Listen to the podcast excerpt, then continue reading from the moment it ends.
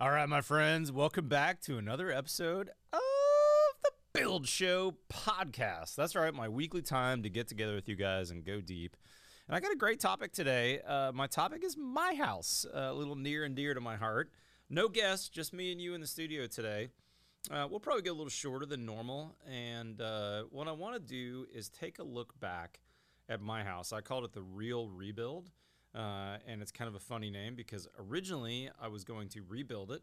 Uh, but in fact, I tore the whole house down and started with a slab and then built a new house from there on up. I finished it two years ago uh, this Thanksgiving. So in about another month, I'll be in for two years.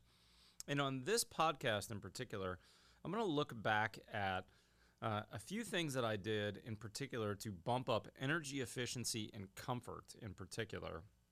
And we're going to spend a few minutes uh, kind of talking about what I did, how I did it, what I liked about it, and then now that I've lived in the house for two years, what's worked and what hasn't. Kind of from the from the uh, lens of both lessons learned, expectations met or expectations not met, and also just what's it like living in a high performance house, which I've built lots of, but frankly, this is the first time I've actually lived in one. With that being said, Real Rebuild, this is episode one of two. Let's get going.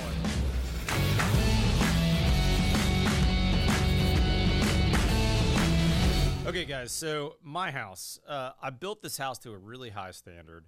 Uh, I was really trying to build it to passive house standards, frankly, but I didn't ever get the house uh, actually officially rated as a passive house. I still might do that. I kind of took a lot of the steps, but but what I'm when I say that, what I mean is I had a big uh, focus on both energy efficiency, uh, high insulation levels, and uh, extreme air tightness, as well as making sure the house, which is really the number one goal of any builder, uh, is totally dry.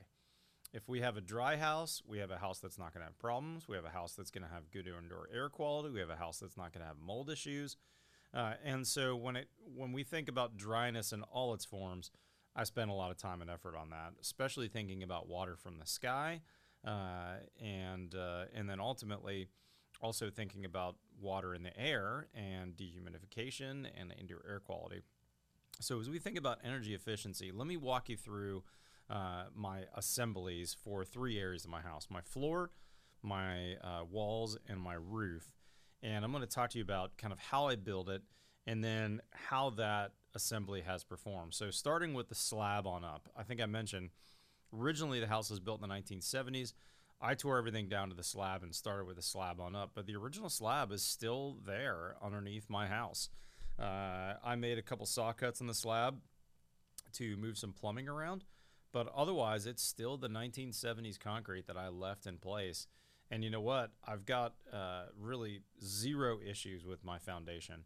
The one thing I wish that my slab had, though, is just a little bit more elevation. I've got one side of my house, my left hand side of my house, uh, which only has an inch or two, some places more like an inch, of slab showing before I hit my siding. The house was kind of dug into the hillside just a little bit and then flows uh, right to left with about a I don't know, two and a half, three foot drop in elevation from the left side of my lot to the right. And so, had I done it all over again, uh, or if I really uh, was thinking about it, I think I either would have poured about a six inch curb on that left hand side of my house so that I'd have more slab showing.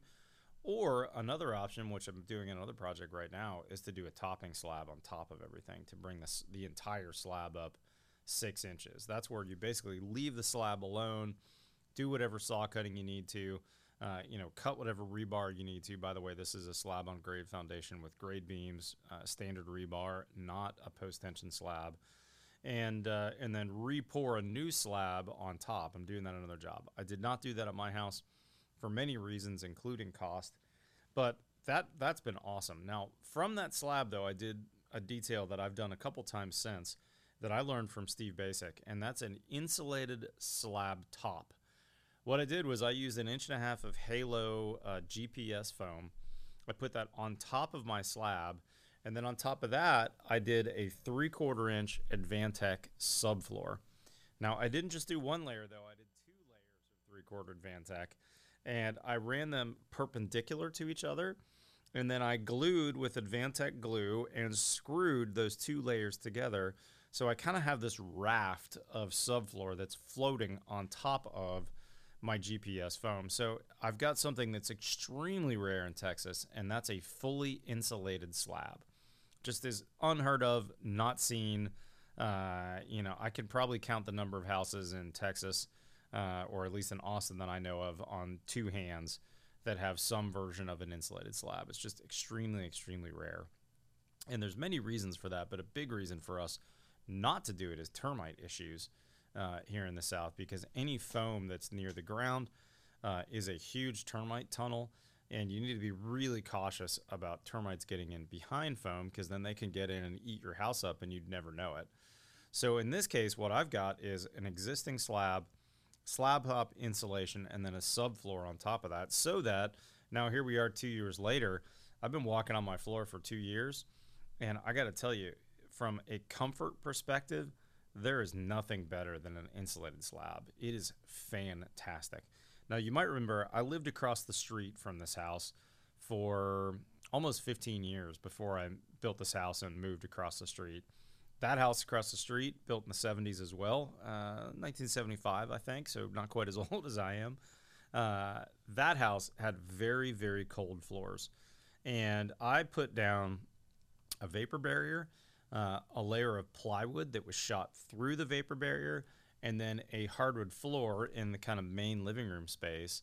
I had carpet in some of the bedrooms, and then all my bathrooms were tile, including my master bath. And my master bathroom was on an outside wall, including a shower on an outside wall.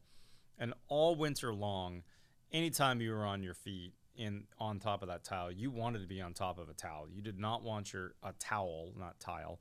You did not want your feet on the actual tile surface because that cold slab in the wintertime would absolutely draw the heat out of your feet and it was very very uncomfortable.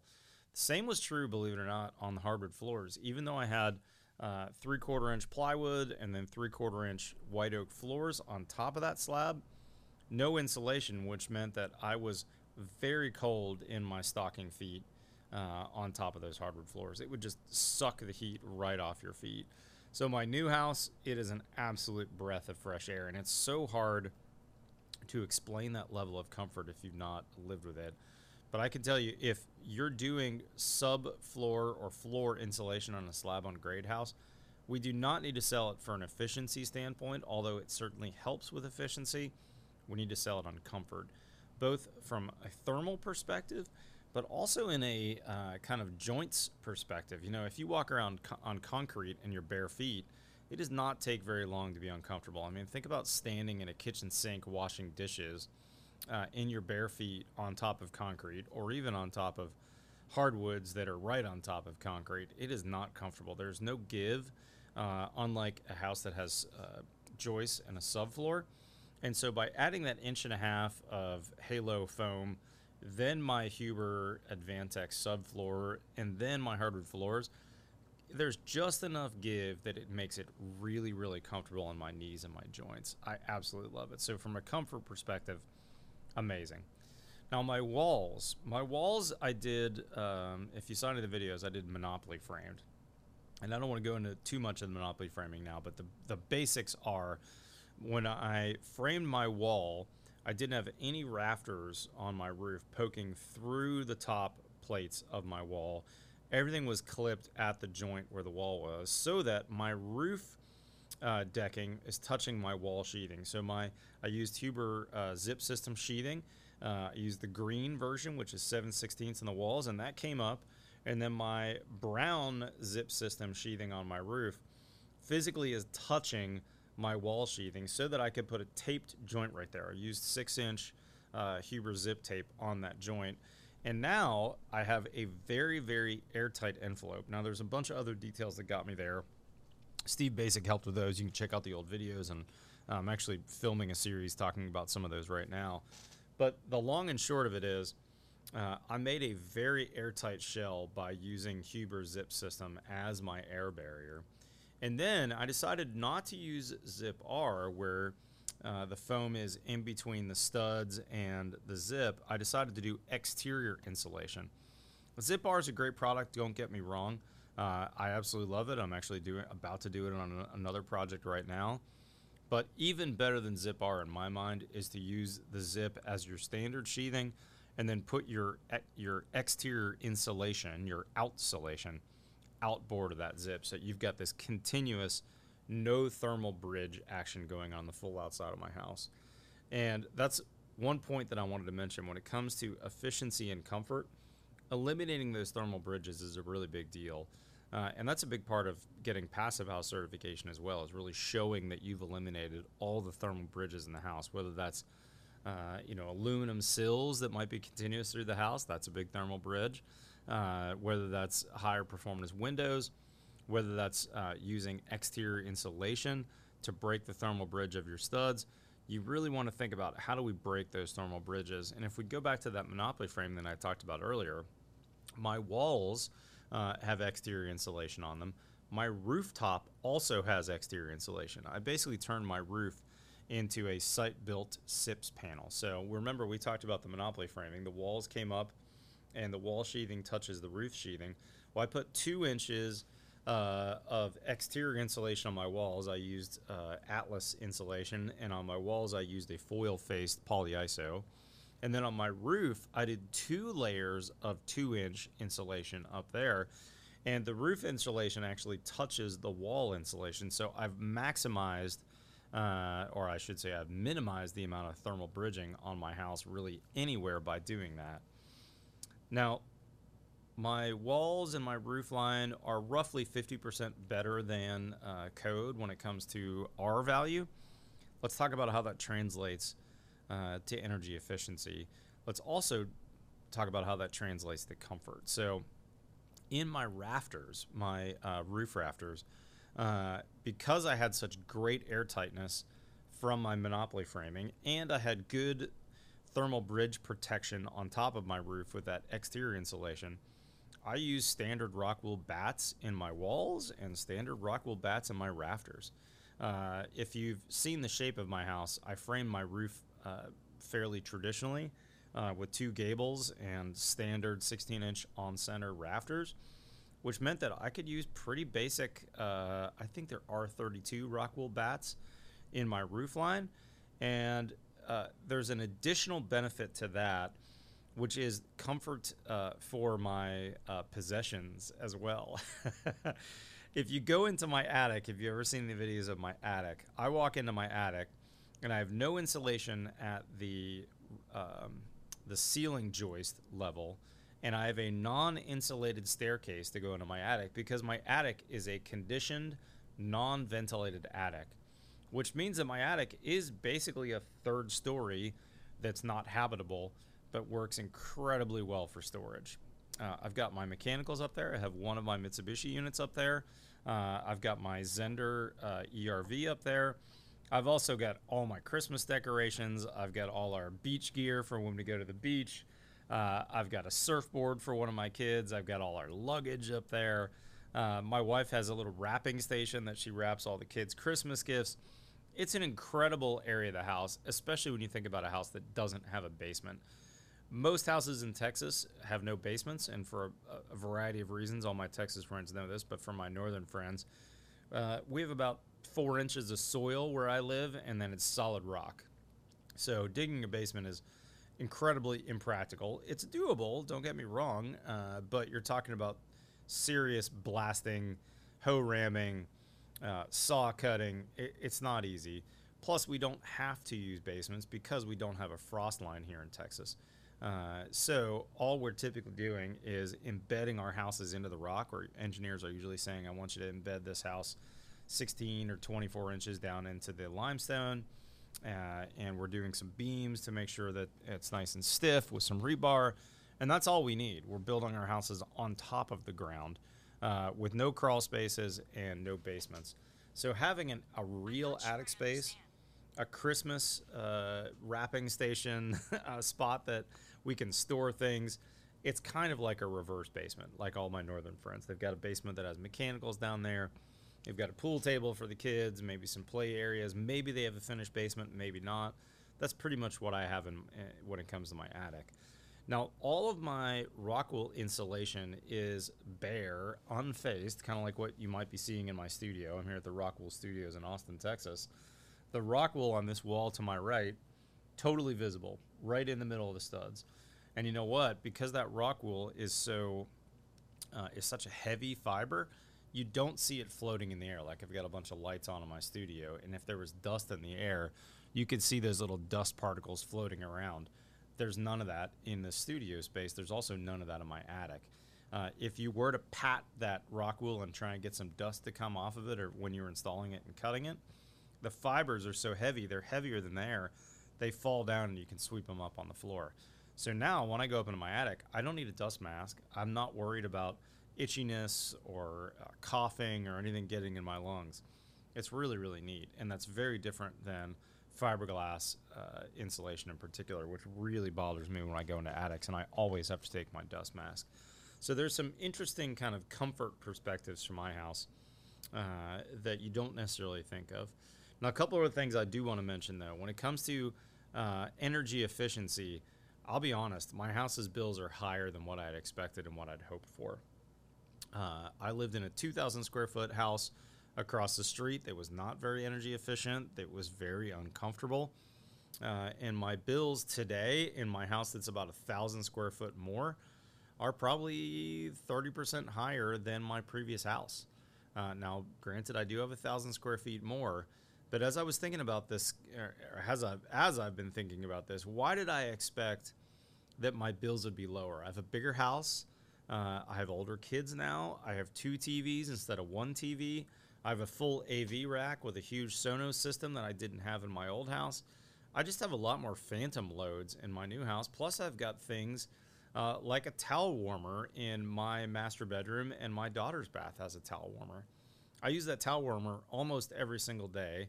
And when that thing turns on for two, I'll set it on a timer. When it goes on for two hours, it's using 250 watts at a time uh, running for that two hours. So I'm burning, uh, you know, 250 watts times two hours uh, to dry my towels after I take a shower in the morning. But you know what? That's that comes back to a comfort thing for me because I typically in the summertime, or actually quite a bit of the year, I work out in the morning. I get super sweaty. I'm going to shower in the morning, but then at the end of the day, I've got sunscreen on me from being out in the sun on the job site. I've got dirt and grit on me. Uh, I stink. I'm not going to go to bed like that. I'm going to take a second shower. And if I don't use that towel dryer, like I didn't uh, didn't have one at my old house, I would swap my towels a lot. I'd be washing my towels a lot. Uh, I would use a towel in the morning. It'd still be wet at night. It would start to get kind of smelly and gross. Now I absolutely love that towel warmer, and that's something I'm willing to pay for from a comfort perspective even though there's a penalty on the energy perspective. Now, here's something interesting. Uh, in my old house, I remember I mentioned I had really cold tile floors. In my new house, I didn't want that. And so I put Schluter uh, Ditra heat into my floors, but they're on top of insulation. And what I what I found is that there's really very few days that I really need to turn that uh, tile heater on, to be totally honest. It's just not that cold in my house because I've got that insulation underneath my subfloor. And as a result, I just don't use that tile uh, floor heater that often. I, I've got it set to manual mode and I only turn it on at the, some of the colder or slash coldest days of the year. Funny enough, when I turn it on, I notice my dog absolutely loves it. And as soon as he realizes that floor is warm, that's the first place he lays down. Uh, so if you're ever looking for my Labrador when the tile heater's on, he's in the bathroom. he's laying down on the heat. He absolutely loves it. Um, but let's go back to this whole expectations and energy efficiency thing. When I built a house for uh, an early on client in the early on stages of my business, uh, you know, two, three years after I started my company, I was talking a lot about energy efficiency. I was talking a lot to my clients as I'm selling them on Why Build with Me about how they were going to have dramatically lower energy bills.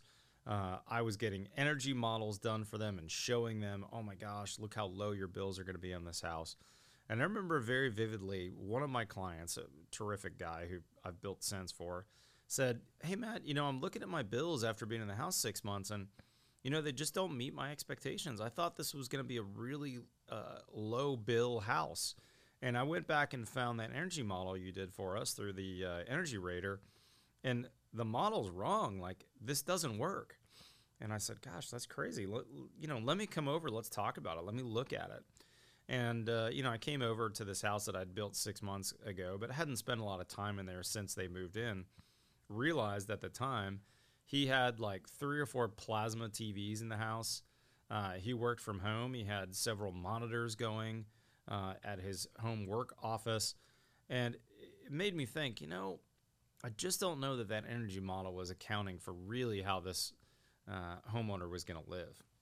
I mean, how does a, an energy model account for uh, tile heaters and floor warmers and uh, you know maybe LED TVs have gotten more efficient, but still you put five TVs, four monitors, uh, and six computers in a house. There's just vampire loads that a model is not going to account for, and it really made me uh, think about my sales process. And since that time, uh, I've really moved from selling energy efficiency to selling comfort. And the thing about it is, we always get asked, well, what's the payback on that uh, extra however many inches of insulation or whatever? And there probably is some model you could run that would show that payback.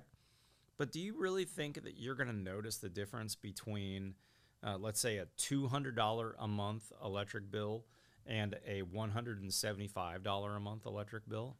Uh, and do you think your homeowner is really going to care about the $25 a month savings multiplied by 15 years? What is that?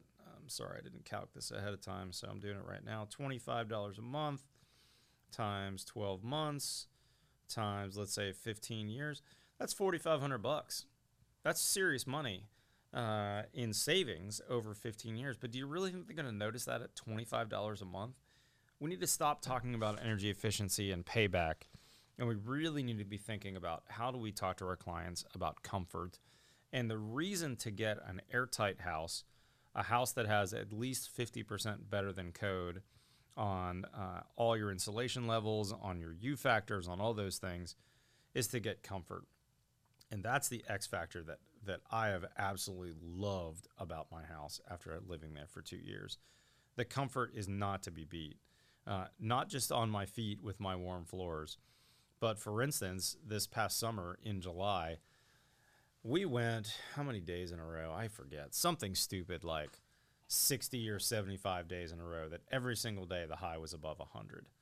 And by the way, typically the low during that time of the year uh, is never much lower than about 80 at night.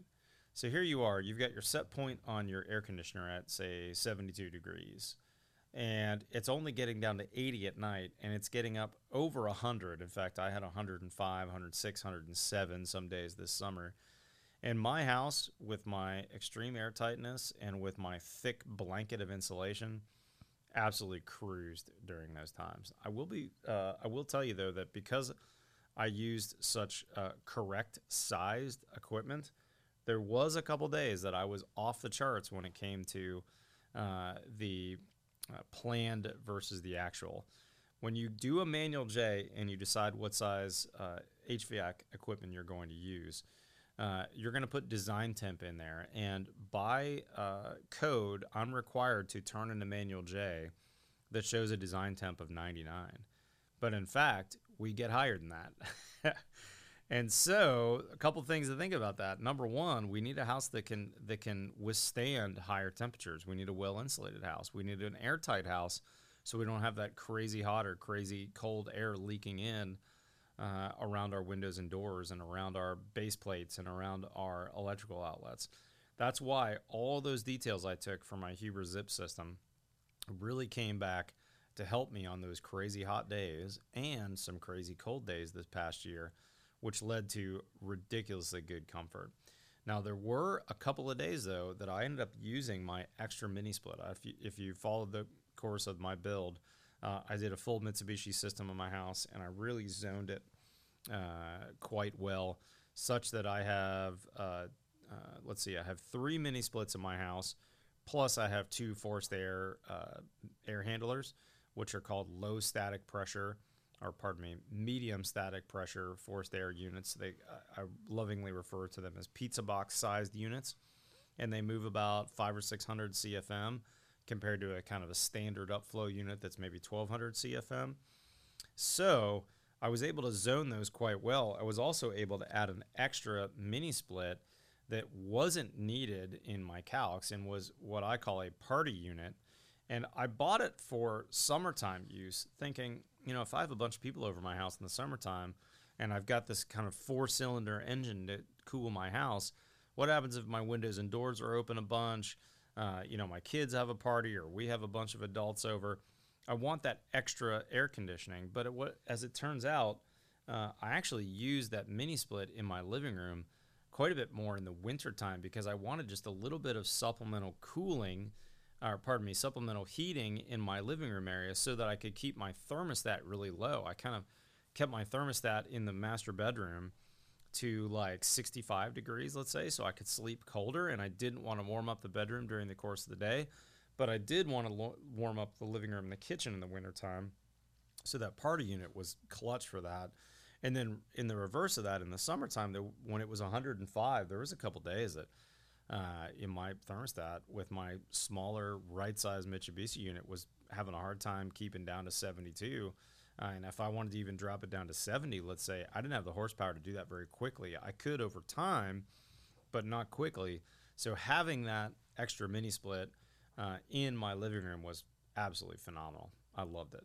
Huge fan. If you're building luxury houses, I think we should be talking absolutely to our clients about party units and uh, and not oversizing their equipment, but having additional equipment that's small and that can turn on when needed.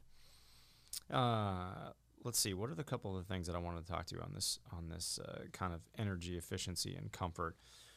Let's talk about comfort from pests and bugs.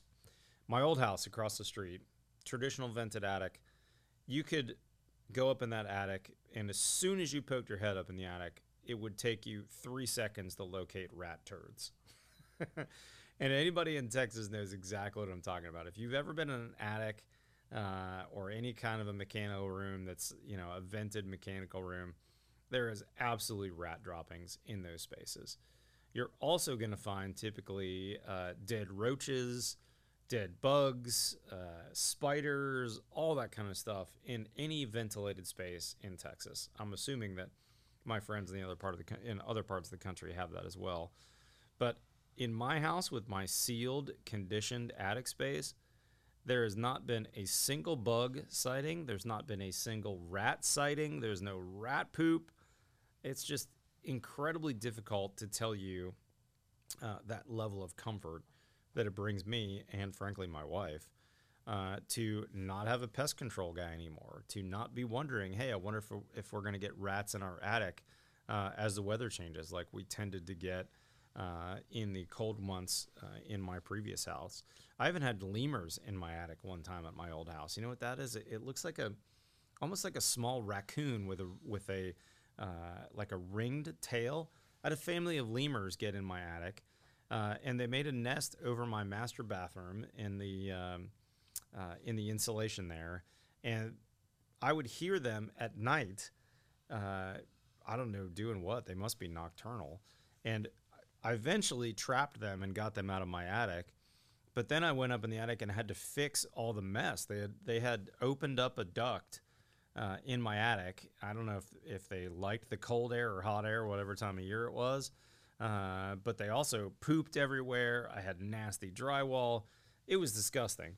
So not having that space anymore, that's that ventilated space, that's a that's a comfort level that I think we can sell our clients.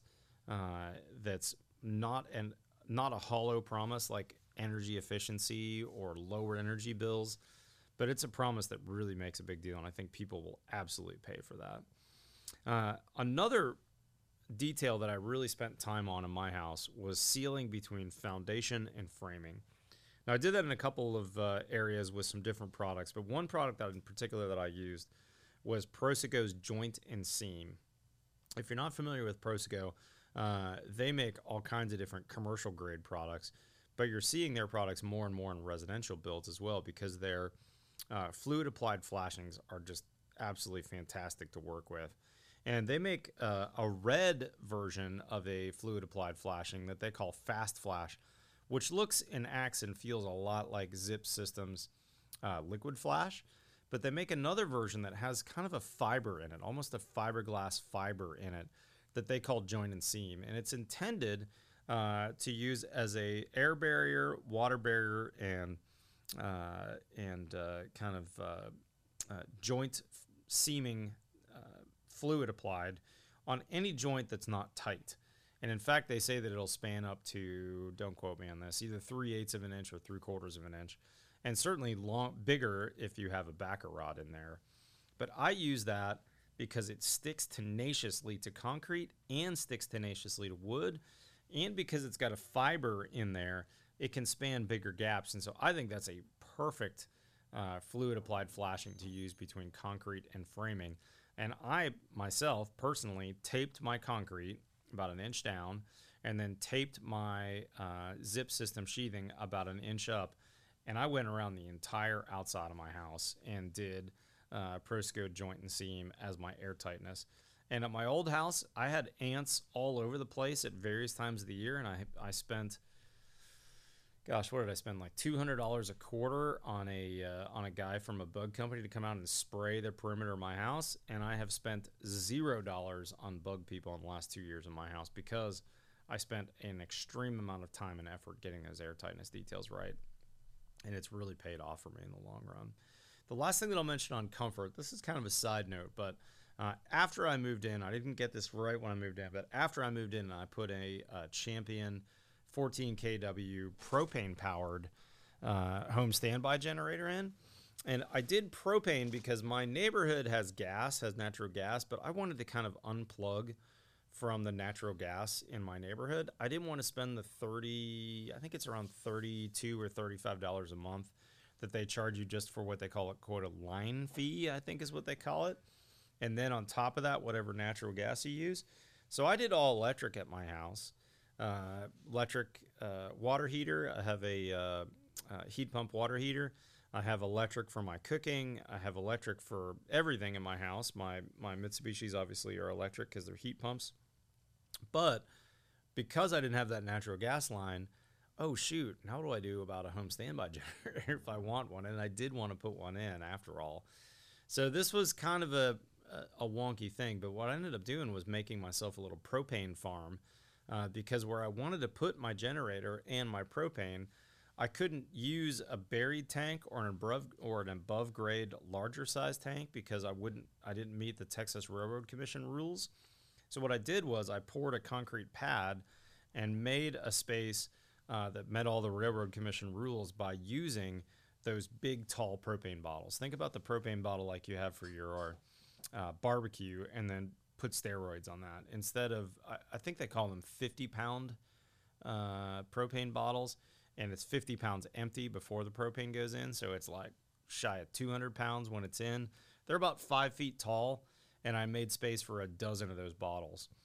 The only downside of that though is uh, I've only got eight days worth of propane if my generator is running on full tilt. So if we have an outage and I'm worried about going longer than a week, say, I'm going to have to either uh, turn my propane uh, line off to shut off my generator at night, or I'm going to have to kind of keep track of how much is my generator running at 50% speed versus 100 speed uh, and do some calcs to find out how long those 12 bottles are going to last me. Or, of course, I could go out during the course of those eight days and refill some of the bottles that are emptying long story short, I'm really glad from a comfort perspective that I've got that champion home standby generator. But I think in hindsight, I should have probably just stayed with natural gas. It would have been so much easier to just pay the, uh, you know, forty dollar a month or thirty five dollar a month bill from the natural gas company and not ever have to worry about it. Although I guess with my calcs, what would that be? Thirty five bucks a month times twelve months. That's four hundred and twenty dollars a year for the privilege of a gas line times let's say 10 years so that'd be 4000 bucks i guess if i stay in my house over 10 years it's going to be worth it it's probably what i spent about on my uh, propane cage and my bottles probably 4000 bucks So if I, as long as I stay there longer than 10 years, I'm good to go. Now I stayed in the house across the street 15 years. Will I stay at this one 15 or longer? I don't know. We'll see. But I can tell you what, it has been unbelievable uh, from a comfort perspective living in this high performance house. Last thing I want to mention when from when it comes to comfort, I spent a lot of time and effort uh, thinking about my dehumidification. And I'm going to save some of this for the HVAC issue, which, by the way, will be uh, next up in this series. But I did two dehumidifiers on my two story house. I did one that services the upstairs and one that services the downstairs. And the one upstairs is the smallest model that Santa Fe makes. Uh, it's the 70H model, which means that it, it's going to take 70 pints of water over a 24 hour period if conditions are uh, correct to meet that standard. And then the downstairs unit is the 98H, which is a little bit bigger. And if you kind of look just at the specs on their website, I probably could have done my whole house in the bigger size and not had to put a second one in. But from a comfort perspective, I really like having that extra amount of dehumidification. And that's something that I want to mention on this podcast for any of you Southern builders in particular. Uh, you've seen me talk about the need for dehumidification a lot. Uh, I just absolutely think if you're building in the South, you need a separate and dedicated dehumidifier. And I even think you shouldn't run it uh, with your ductwork that is part of your HVAC system. It should have its own standalone ductwork. But if you've got a two story house, or if you have a high performance house, if you have a fresh air system, you really need to think about oversizing that dehumidifier in terms of capacity compared to what's kind of uh, the rated amount needed versus the actual amount. And here's why. If you look at uh, my house on paper, uh, I've got uh, two adults and four children and one dog. And so we could figure out the general calcs for that. But what you can't figure out on those calcs is how many of those children are teenagers. and three of the four of my children are teenagers and fit into the absolutely classic stereotype which is teenagers take stupid long showers, and I have to knock on the door and be like, "What the heck are you doing in there? I feel like you've been in the shower 30 minutes. Get out." And part of that's my fault. You know, I put in an 80 gallon uh, heat pump water heater that doesn't seem to run out of hot water, and so my kids take hot showers and they stay in there forever. It's one thing if it's your spouse who wants to take a long shower. Sure, honey, go for it. Take as long a shower as you want. But to have my 13 year old take a 30 or maybe 45 minute shower, uh, it's crazy how long he's in there. He's listening to uh, country music. Sometimes he's listening to YouTube videos. He just never seems to get out. And that absolutely raises the humidity in your house and is something that's really hard to account for if you multiply that by several teenagers. And the last thing that I don't think I really realized until I lived in the house was that even with an ERV, that's an energy recovery ventilator, and I even put really the world's most efficient ERV in, which is uh, some of the Zehnder Q series, you still raise the humidity in your house by exchanging indoor air with outdoor air. Do you want it? Yes, you do. But you need to make sure you plan for it. And having that extra capacity of that dehumidifier means that I'm able to still keep my house at a below 60, you know, ideally closer to 50% relative humidity, even in these days like it's been in, here in the fall in Austin, Texas, where it's been crazy. Uh, you know, the last couple days we've seen temperatures in, in the low 80s, and every morning when I look at my uh, weather app, I'm seeing that the humidity is somewhere between 70 and, and uh, 80 or 85% humidity. So, I mean, that is just crazy high humidity outside.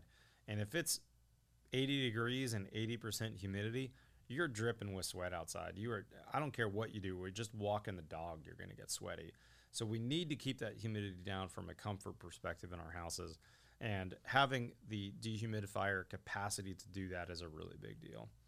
All right, friends, I should probably wrap this up. I went twice as long as I expected. Uh, Eric on the switchboard back there is probably laughing at me because I was like, oh, it's going to be a 20 minute episode. Don't worry, I'll be fast. I'm by myself. But it's hard for me to stop when I get uh, rolling on something I'm passionate about. Friends, really appreciate you guys uh, listening in today. Hopefully, I gave you some good advice uh, for selling your clients on comfort, uh, for thinking about high performance houses.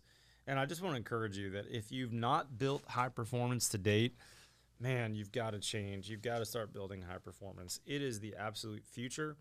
It's the right thing to do from so many reasons and so many perspectives. Uh, you know, from your perspective, it's going to keep you out of hot water. From your client's perspective, uh, you're going to help them long term in this house. You're also helping society out long term by building houses that are dramatically more efficient, more durable, more comfortable, uh, and more healthy than the standard construction that we see around us all over in the U.S. Guys, that being said, hit that subscribe button. We've got new content here every single Friday on our podcast. Follow me on TikTok or Instagram. Otherwise, we'll see you next time on the Build Show podcast.